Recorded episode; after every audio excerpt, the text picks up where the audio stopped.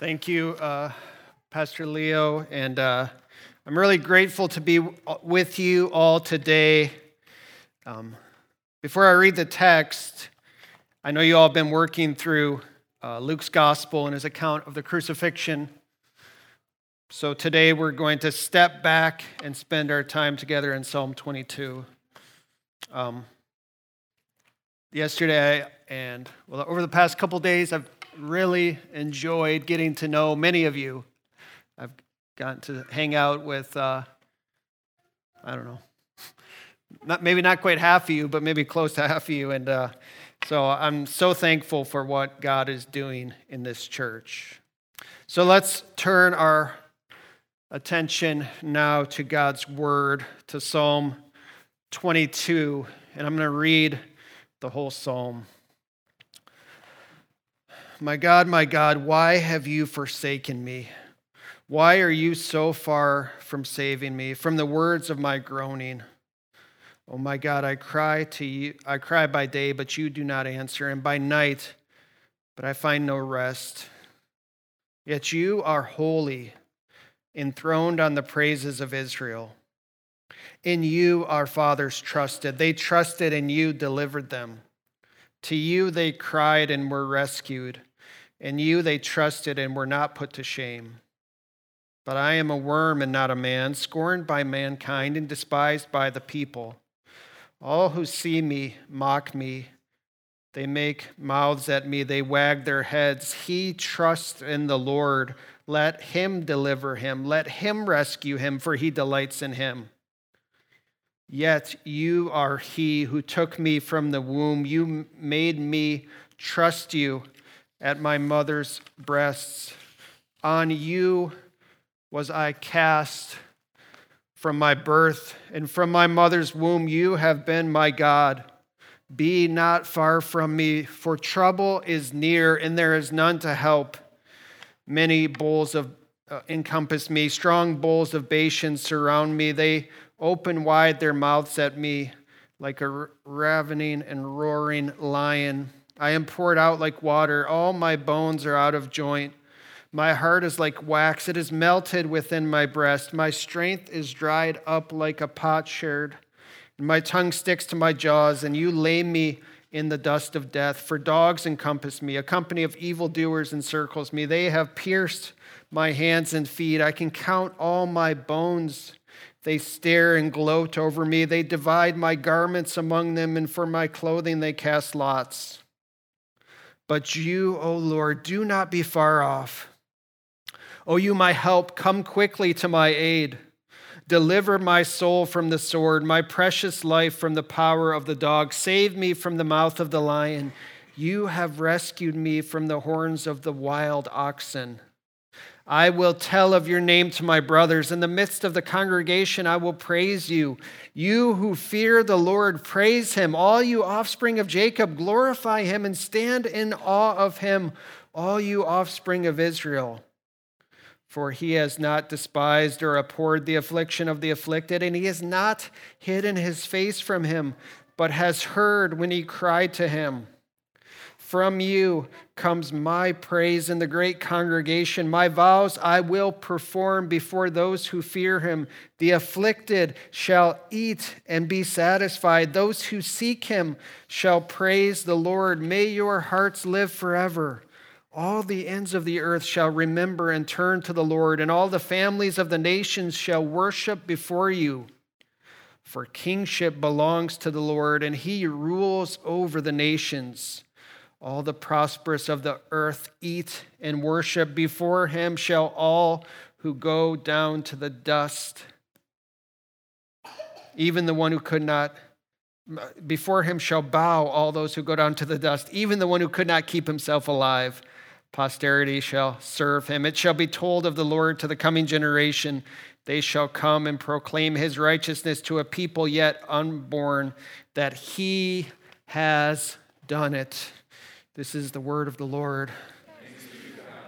Let me pray for us. Father, I pray now that you would meet us as we reflect on this psalm, as we re- reflect on David's experience, we, as we reflect on the experience of our Lord Jesus, and as we reflect on the realities in our own life, I pray that we would be filled with hope in you. And so may the words of my mouth and the meditation of all of our hearts be pleasing in your sight, O Lord, our rock and our redeemer. You can be seated.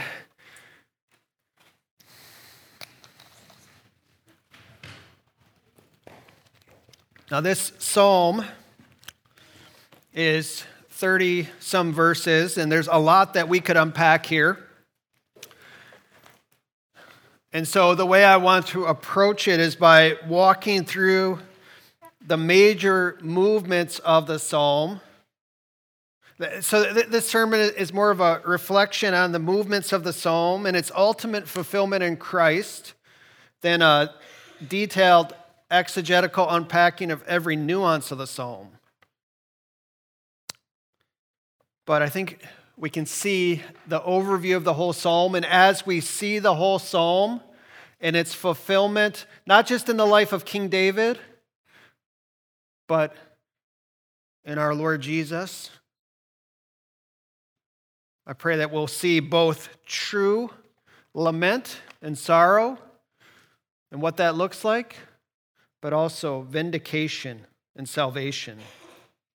You may have noticed as we read through the psalm, it kind of moves between lament and hope. Verses 1 and 2 begin, My God, my God, why have you forsaken me? But then in verse 3, there's this transitional statement, Yet you are holy. And then in verses 6 through 8, you have this lament, I am a worm and not a man. But then verses 9 and 10 Yet you are he who took me from my mother's womb. Verses 11 through 18 Be not far off, trouble is near. And then verses 19 through 31 But you, O Lord, are not far off. So as David, the psalmist, moves back and forth between sorrow and fear, expressions of faith and hope in God's covenant promises, and expressions of sorrow and pain. We can be reminded of this important reality that sorrow, lament, and pain in this life, first of all, does not necessarily mean that we are failing to trust God. And more importantly, it does not mean that God is not at work in our lives and in our circumstances. As we walk through this psalm and even see its fulfillment in the Lord Jesus, I hope we see both the true pain and agony that this psalm expresses, and we learn something about how we can express that ourselves, but more than that, that we would see the exaltation of seeing God work to deliver his people. Now, if you've been around the church for very long, and if you've been listening carefully as you walk through Luke's passion narrative, you can't read this psalm without thinking of the crucifixion. There, there are connections to Luke 23. And this psalm has even more connections to Matthew's gospel. So forgive me if I make more connections to Matthew than Luke, even though you're walking through Luke. I'm, I'm going to make a few references to both of those gospels. But in Matthew 27, uh, it, Matthew kind of structures this section of his gospel around Psalm 22. He actually works backward, quoting from each of the lament sections in the psalm. So, first of all, Psalm 22, 18, and Matthew 27, 35. Psalm 22, 7 and 8, in verses 39 and 43. And then, of course, Psalm 22, 1 and Matthew 27, 46. My God, my God, why have you forsaken me? What he's showing us, what he's trying to put a big sign out there for us to see is that Jesus fulfills the whole psalm. But as he focuses on these three lament sections, I think he's helping us see the structure of the psalm even as well, what we've just kind of walked through. So, the way I'd like to uh, approach this psalm is to briefly look at each of these lament sections, see what's going on in the psalm, see what's going on in their fulfillment in Matthew's gospel, and then try to tie some of it together in terms of how we walk in these the steps of King David and our Lord Jesus. So as we look at these three sections, we should also remember the original psalm itself. It was written by King David, as I've said several times. He's under attack from his enemies. Oftentimes in the Psalms, we have some kind of superscription describing you know, the, the circumstances of the uh, life of David while he was writing the psalm. We don't have that in this psalm, but certainly we know that David, the king of Israel, the Lord's anointed one, was threatened by his enemies. If you know the story of King David's life, you know there are several points in his life when he's running from King Saul, when he's uh, usurped by his son Absalom. Uh, he had enemies seeking him out, seeking his life, other times when he's battling with the nations. And in the midst of this threat, whatever threat it was, he knows the pain and sorrow and feels a real sense of hopelessness, yet he does not give up hope altogether. Even in his feeling of hopelessness, he knows that his hope is secure.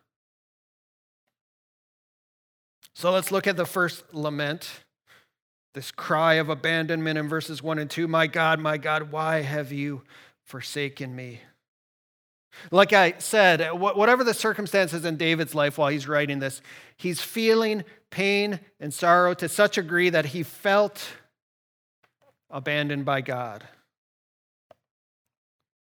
God delayed delivering David long enough for him to feel the pain of his circumstances pinching in on him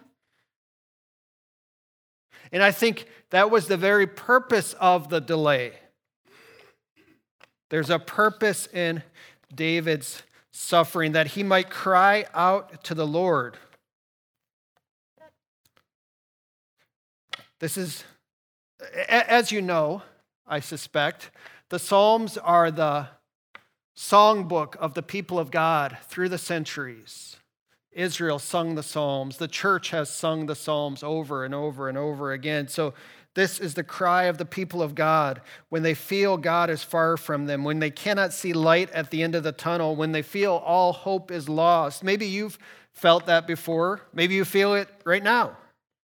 You feel like there's no earthly hope in whatever circumstance you find yourself in. But let's not forget that the Lord Jesus felt the same and even more as he walked his footsteps to the cross. He felt agony and sorrow. He felt all that the enemies of God could throw at him. He endured in those moments more than any other human has ever endured. He felt the full weight of this sinful world in that moment where he cried out on the cross, My God, my God, why have you forsaken me? But even in that moment, that was not just a cry of agony, that was not just a random expression. Even in that moment, it was a cry of faith because the Lord Jesus knew this psalm. The writers of the Gospels knew this psalm. Jesus was not crying out those words without the whole psalm in view. That's what Matthew is, is pointing us toward. He keeps going back to Psalm 22. He wants us to know Jesus has this psalm on his mind.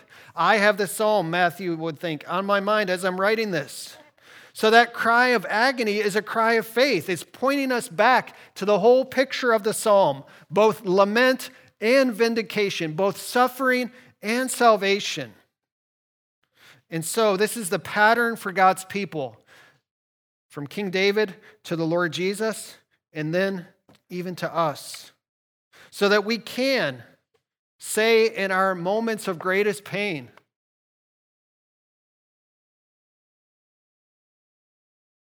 that God is for us. We, we can make our moments of greatest agony our moments of greatest faith. When we are entering into this psalm alongside of our Lord who has walked before us. because we know that this psalm that begins with, My God, my God, why have you forsaken me, ends with this confident cry that all the ends of the earth shall remember and turn to the Lord. All of the families of the nation shall worship before him. Because in our moments of pain and sorrow, our faith is put to the test yes, but also our faith is strengthened as we learn to rely on the Lord when we have nothing else to rely on. If you've walked the Christian life long enough, you've come to moments where you say, All I have right now to rely on is the Lord. And He meets us in those moments. And so I call all of us, myself included, to find our hope in the Lord. In those moments when a relationship seems broken, when circumstances seem unfixable, when our sin seems to overwhelm us, we rely on the Lord. We cry out to Him with the confidence that that is not the end of the story. Jesus Himself wanted us to understand that cry of abandonment in the context of the whole psalm. So let's keep doing that by moving to the second cry of lament in verses 6 through 8. Begins, I am a worm and not a man, scorned by mankind, despised by the people. You see the, these sections that are quoted in Matthew 27. All who see me mock me. They make mouths at me. They wag their heads. They're mocking they're mocking David. They're mocking the Lord Jesus. He trusts in the Lord. Let him deliver him. Let him rescue him, for he delights in him. So, this is another aspect of David's lament. The enemies of the Lord's anointed king are mocking his faith. Notice David has not abandoned his faith in the Lord. Even in moments of sorrow and pain, he's holding fast to the promises of God. But his enemies are mocking that faith. They're despising his trust in the Lord. They say, This guy believes that God will deliver him, that God will vindicate him. Well, let's see it happen. I'm standing here, David. It doesn't look good for you. But David resolutely trusted in the Lord. In Luke's account of Jesus' crucifixion in uh, Luke 23 35, the crowd say, He saved others, let him save himself. If he is the Christ of God, his chosen one. The very words of Psalm 22 are repeated in the mouths of the chief priests and the elders in Matthew 27 43. He trusts in God. Let God deliver him now. The enemies of God's anointed king could not understand that, that God's saving work is not at our beck and call. We don't snap our fingers and expect God to show up like a blue genie coming out of the, the uh, lamp in Aladdin. May God keep us from the mentality that if He doesn't work in the ways we expect Him to work, then we have a right to walk away from him. I think many people walk away from the Lord Jesus, not, not because he has let them down, but because he has not been the kind of God they want him to be. They walk away from the Lord not because his promises have somehow been broken, but because they want a different set of promises. They expect him to be docile, tame, and safe. But, sorry to go to a Christian cliche here, but as Mr. Beaver famously said in The Lion, the Witch in the Wardrobe, who said anything about safe? Course, he isn't safe, but he's good. He's the king, I tell you. And so we can say that about our Lord Jesus. It is not safe to follow him, but it is good to follow him. So we can trust in the Lord and delight in Him with the confidence that He will accomplish His purposes in us in the way that He deems best, which is not safe, kind of scary, but it's the best thing for us.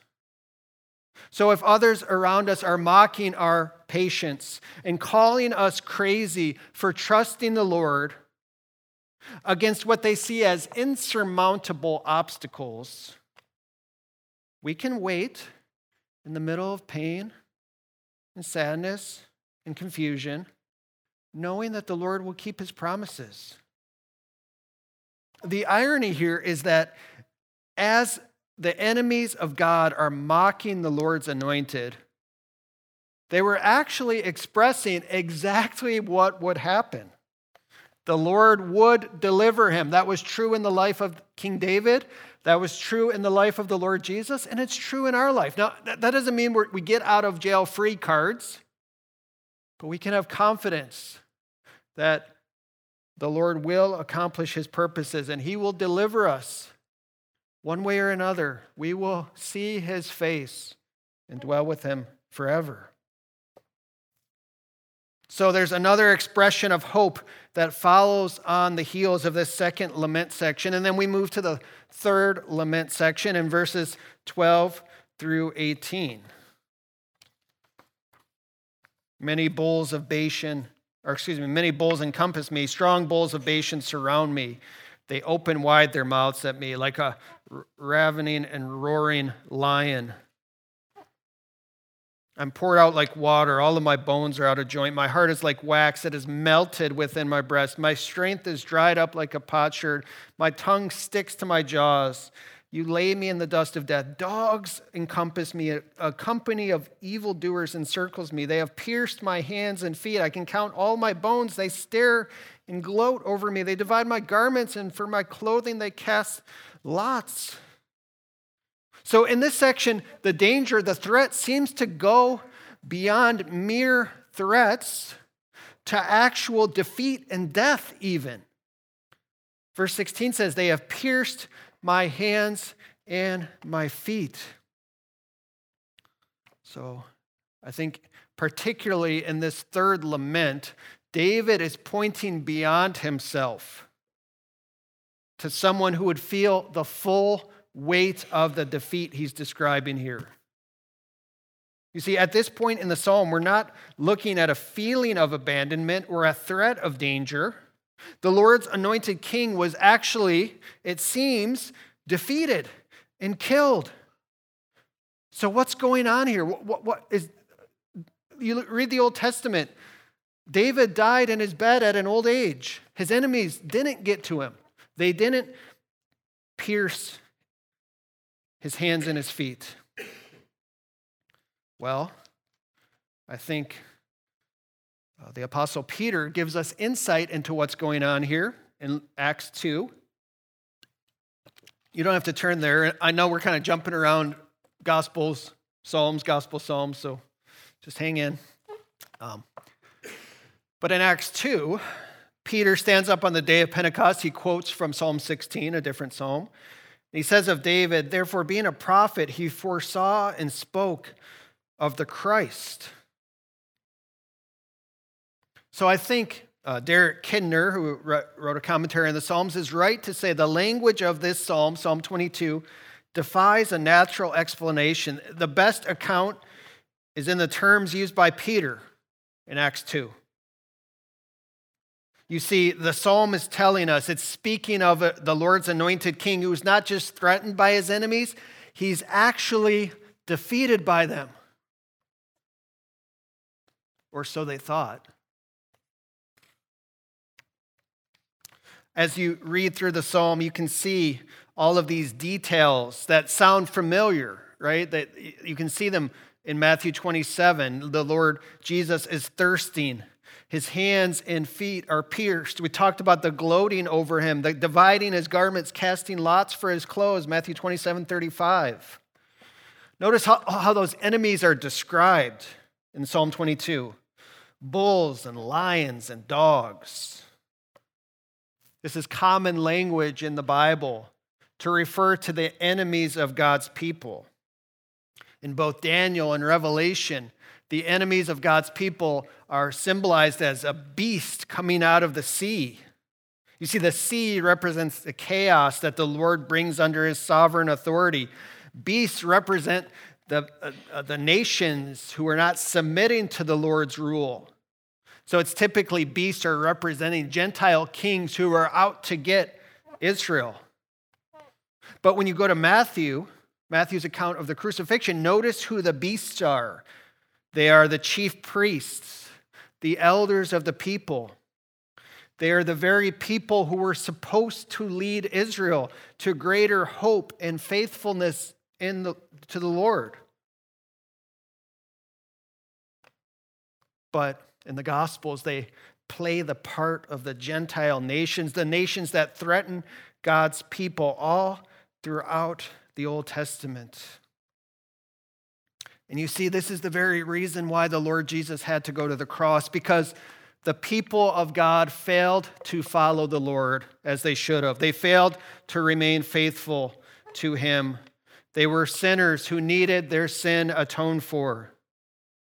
The animal sacrifices of the law that we see all throughout the Old Testament would never be enough. They needed a, a sacrifice that would be finally and fully sufficient. a few centuries after David, the prophet Isaiah would write, calling us a different kind of animal sheep who have gone astray, who have turned everyone to his own way.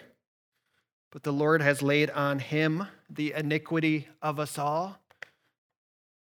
And so when the Lord Jesus cried out, It is finished, as we see in the gospel accounts, he was proclaiming that he had done what the sacrifices of the law could not do, what God's people could not do on their own, what Israel failed to do over and over again, what Adam failed to do, what all the Gentile nations have failed to do, what you and I have failed to do.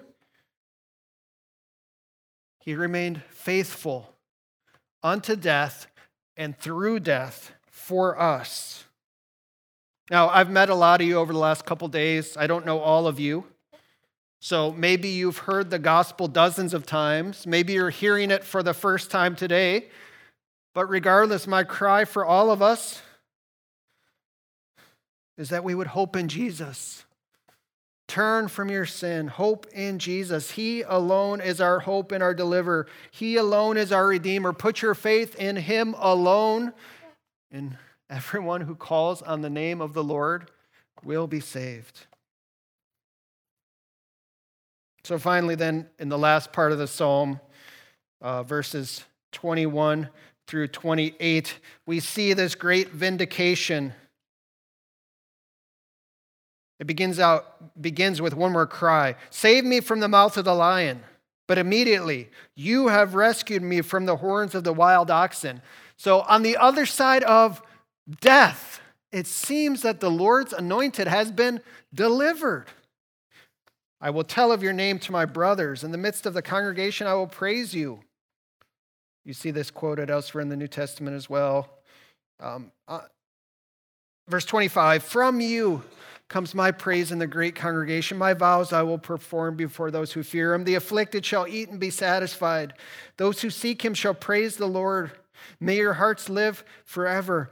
All the ends of the earth shall remember and turn to the Lord, and all the families of the nations shall worship before you. For kingship belongs to the Lord, and he rules over the nations.